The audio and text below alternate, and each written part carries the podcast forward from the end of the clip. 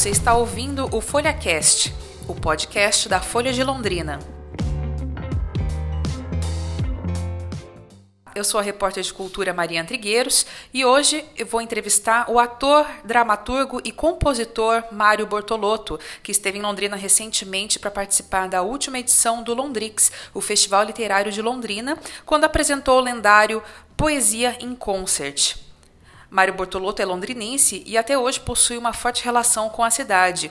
Desde 1996 está radicado em São Paulo, onde mantém mais que ativo o grupo de teatro Cemitério de Automóveis, a banda Saco de Ratos e outras dezenas de trabalhos na área de cultura. Na conversa com a reportagem da Folha, ele contou sobre os projetos atuais que englobam teatro, cinema e música. Confira na entrevista. Queria que você me falasse assim, um pouquinho do que está vindo aí, né?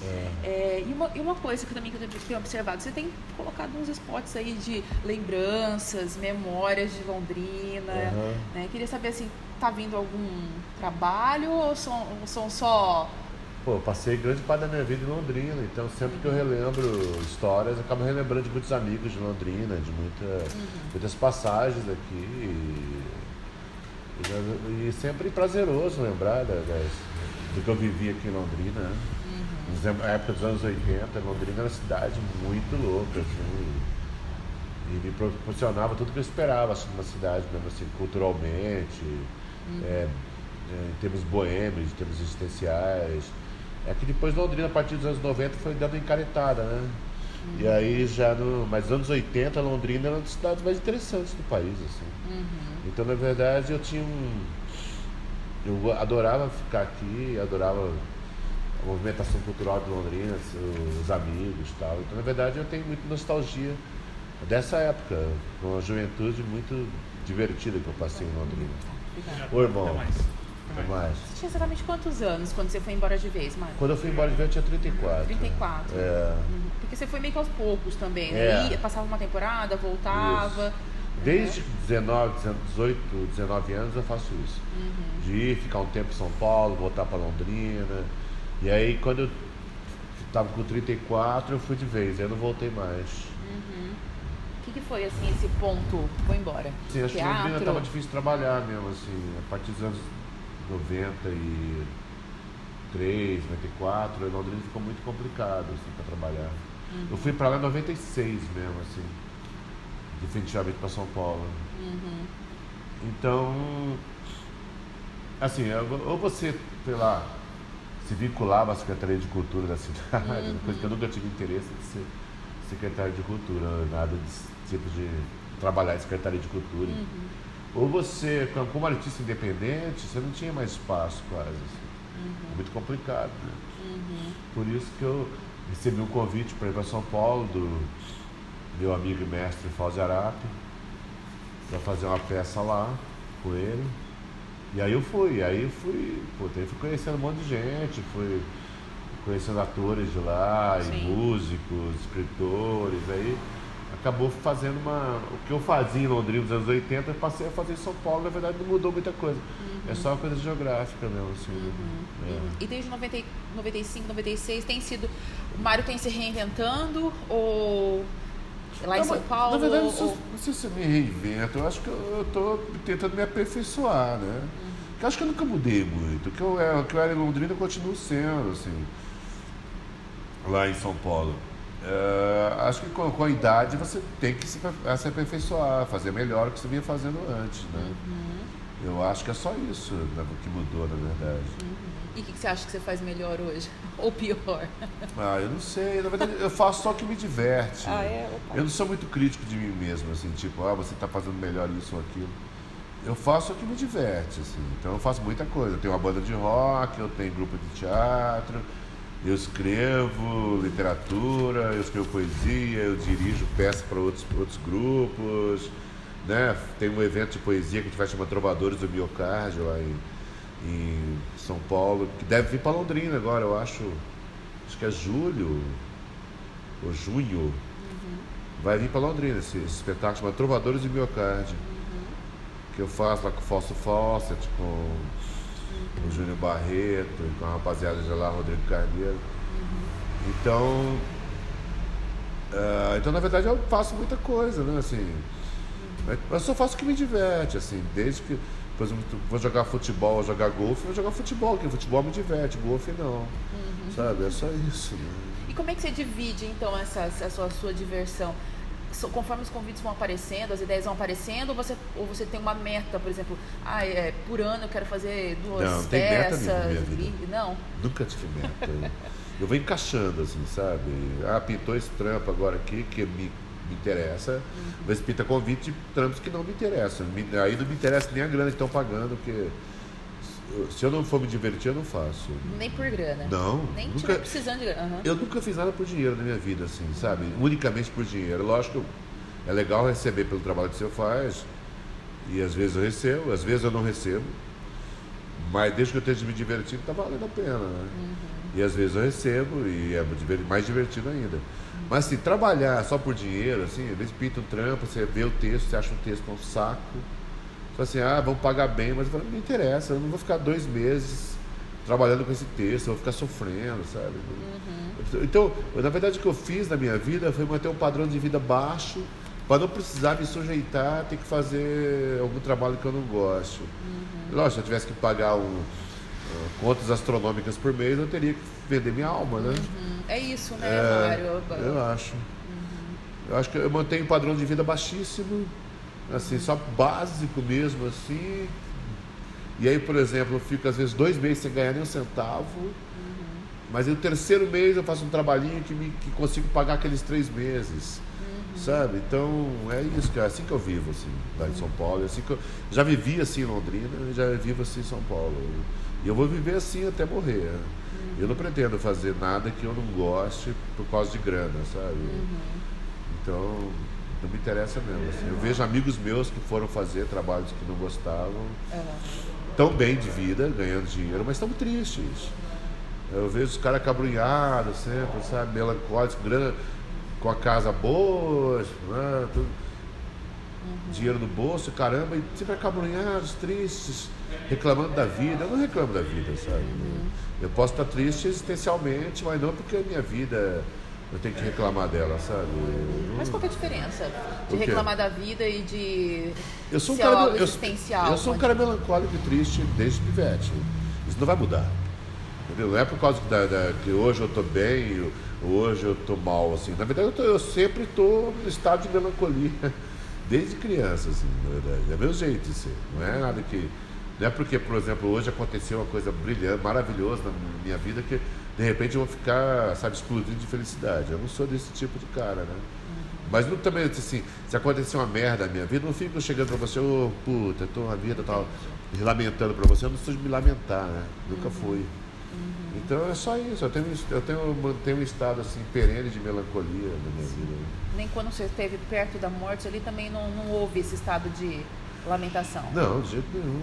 Quem me viu lá, uh, levei os tiros, pã, quando acordei, assim, eu falei, caralho, tô vivo, que bom, né? Bacana. Aí eu olhei e falei, cadê meu coturno? A primeira coisa que falaram pra mim que eu perguntei, onde tá meu coturno? Isso no hospital? No hospital, é. Uhum. Porque na hora jogar, rasgaram meu coturno e jogaram fora, pô. Uhum. Aí eu fiquei preocupado com o meu coturno. Ah, me fala um pouquinho então desse trabalho do Plínio. Ah, então, o, o trabalho do Plínio é o seguinte. O, eu sempre quis montar um Plínio Marcos, né? Na verdade, a peça que eu mais gosto dele é o Barrela. E aí aconteceu que o, vieram me propor, falou assim, foi o Lucas, um amigo meu, que falou assim, que tal se você montasse o Barrela, Mário? Eu falei, porra, eu afim, mas será que o, o, Kiko, que é o filho do Plínio, o Léo, vão liberar os direitos para fazer? Eles foram lá, falaram com o Kiko com o Léo, e os dois liberaram, né, para eu fazer, com a porcentagem da bilheteria e tal. Uhum. E aí, puta, achei bacana pra caramba, a gente vai, vai fazer agora, né? Uhum. E chamei uns, uns atores lá que eu acho que tem a ver com o universo do Plínio, os atores tudo velho, feio, escroto, né? Teve uns caras lá comigo assim, oh, deixa eu fazer a peça. Eu falei, não, você é galã demais fazer essa peça. Se você estiver na cadeia, os caras vão te enrabar. Eles, não, tem que ser os caras esquisitos. Uhum. Aí eu chamei os caras, tudo meu naipe, assim, né? Tudo esquisito igual eu, uhum. pra fazer a peça. Você se acha esquisito, Mário? Claro, muito. e aí, a gente tá, vai fazer agora. A, a ideia de estrear. Que pé que tá? Pois é, não, a gente nem começou a ensaiar, a gente fez uma leitura lá do Teatro de Arena, agora, né? É, sábado passado. Uhum. Sexta, quinta-feira? Puta, agora não lembro do dia que foi. Acho que foi quinta-feira. Uhum. Véspera de feriado, né? Aí a gente fez a leitura lá, foi legal pra caramba, assim. E aí a gente começa a ensaiar agora. Eu, eu tenho que estrear uma peça agora, isso, no teatro, chama Fuck You Baby, que é o texto meu. Uhum. E aí depois que eu estrear essa peça, no final de maio, comecinho de junho, a gente começa a ensaiar o Barrela.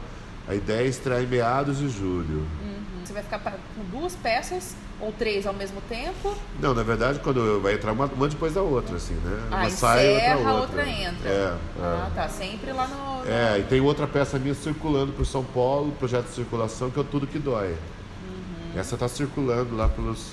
Vai estrear agora no Cacilda Becker e na Folha Mesquita. Uhum. Já fez outros três teatros. Fora isso, a banda continua também. A banda acabou de gravar o quarto CD, a gente está em processo de mixagem do, do disco. Uhum. Eu acho que até julho, agosto tá, tá, tá pronto uhum. para a gente lançar o disco. Uhum. E tem o filme que também está pronto. Falta só a gente equalizar o som agora para ficar pronto.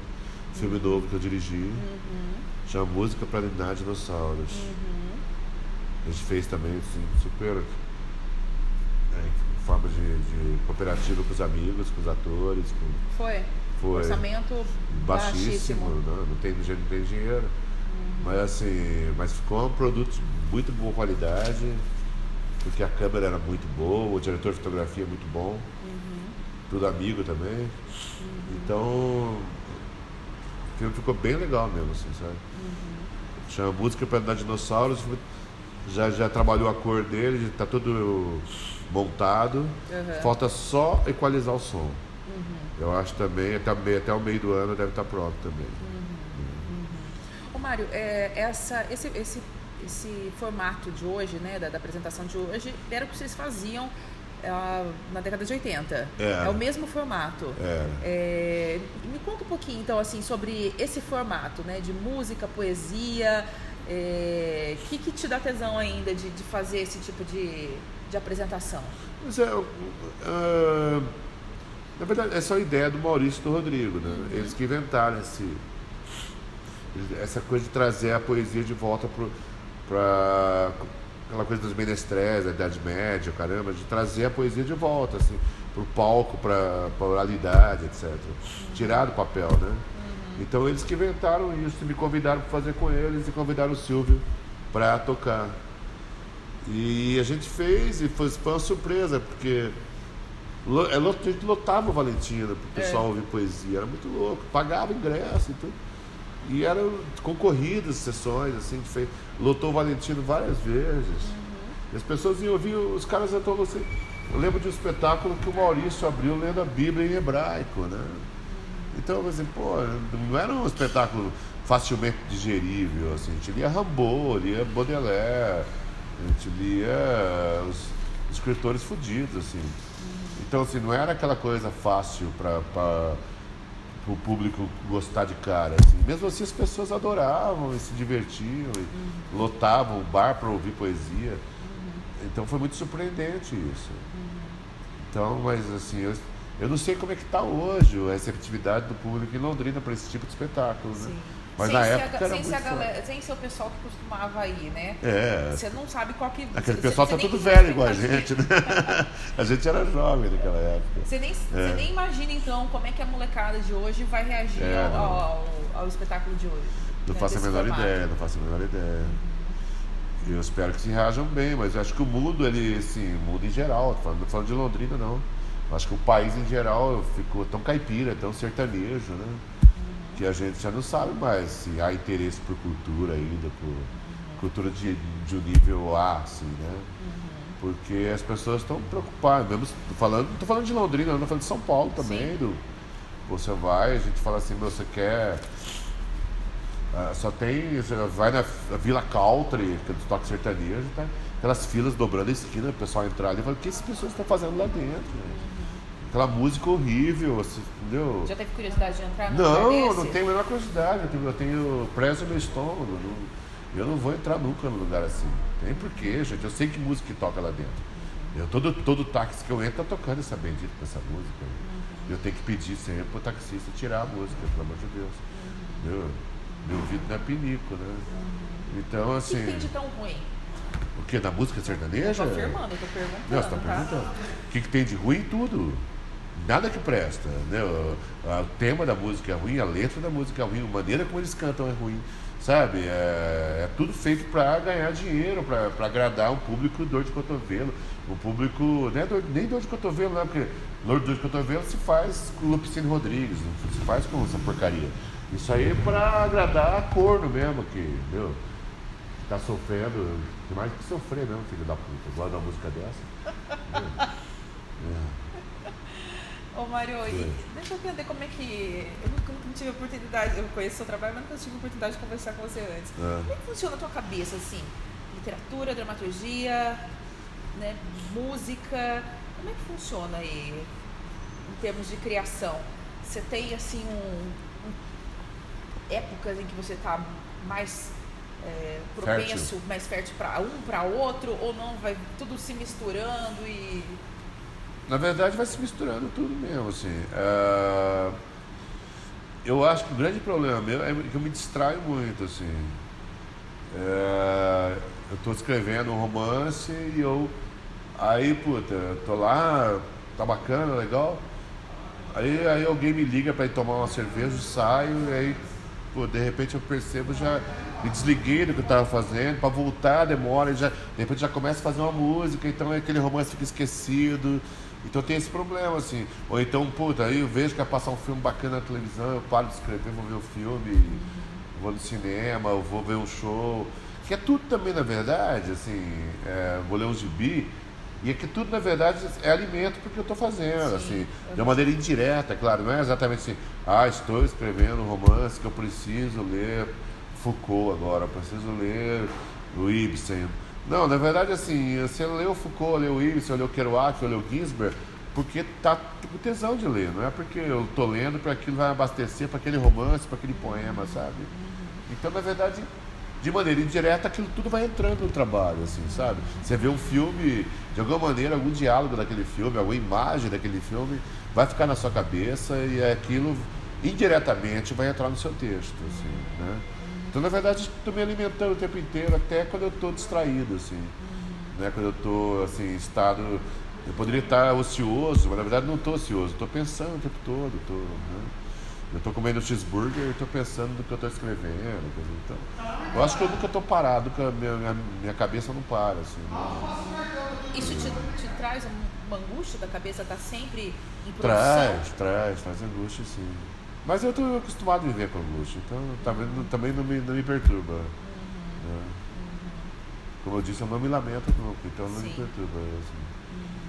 Uhum. E essa, então talvez falte assim uma disciplina Ah, pra, não, totalmente. É. Não tem disciplina nenhuma. nenhuma. E como é que você cumpre prazo então, rapaz? Pois é, esse é o problema. Às vezes alguém fala assim, ah, você tem que entregar uma matéria, sabe, um texto para um jornal, para uma revista, por exemplo, né? Eu tenho que entregar uma matéria no, sei lá, sexta-feira, vou dizer assim. E o cara me pediu na sexta-feira passada. Eu falei, tá, e eu vou fazer outras coisas. Chega quinta-noite, eu tenho que entregar sexta de manhã, eu sento para escrever. Às vezes eu fico madrugada escrevendo negócio que eu podia ter feito cinco dias atrás e podia estar tranquilo na quinta-noite. Se eu tivesse mínimo de disciplina, sabe? Mas não, eu sou idiota, que eu deixo para fazendo a quinta-noite. Uhum. Tem esse problema, é total indisciplinado. Assim, Sim. Mas talvez, assim, é, o fato de ter a corda no pescoço ali também é, é, a, é a, motivação que você precisa para a produção? Não, não devia não, ser, não, não, devia ser. Eu, eu me condeno mas por mas isso. Mas você conhece o outro lado, ser disciplinado? Você não conhece? Não, não conheço. Então, por que, que você acha que talvez seria melhor? Ah, porque, putz, sempre seria, acho que é fatalmente seria melhor. Vamos dizer, segunda-feira, hoje, eu vou escrever aquele texto que eu preciso entregar na sexta. Pronto, tá lá escrita, pronto, beleza. Aí chega na quinta, eu só dou uma revisada, ver se, se eu mudei alguma coisa. Aí, pô, é muito melhor, né, se eu tivesse essa disciplina, né? Uhum. Agora, às vezes eu mando o texto na sexta, que eu escrevi na quinta de madrugada, uh, e aí de repente eu me arrependo de alguma coisa, não dá mais tempo, sabe? Já foi. Uhum. Puta, aquela frase eu podia mudar, mas agora já era, filho. Uhum. Tu mandou ser disciplinado. né?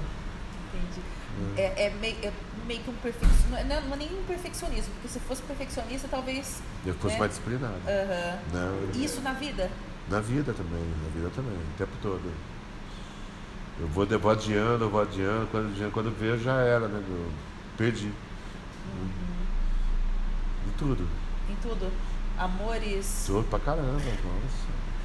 Conta aí, eu falo assim, ah, meu, muito, né? O cara fala assim, puta, aquela mulher tá, tá rolando e tal, podia ser bacana, vou, vou chamar ela pra sair, dela.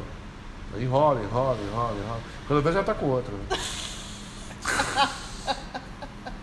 Demorei, né? Marquei. ai, ai. E me diz uma coisa, ô Mário, e a morte do, do Antunes? Como é que. Como é que. Quer dizer, né? A gente não, não tem nem como repercutir morte, né? É. De forma positiva. Eu, pelo menos, não, não consigo. Mas o que que, assim, é, a ida né, de pessoas como ele... Ah, o teatro fica muito, muito mais pobre, né? Porque o teatro precisa de caras, assim, dedicados ao teatro, né? Como ele era, assim. Né? Um herói do teatro, mestre, assim, do teatro mesmo, assim, né? Porra. Uhum. Eu sempre... O, o, Antunes tem um... É, é meio ambíguo a minha história com o Antunes, porque...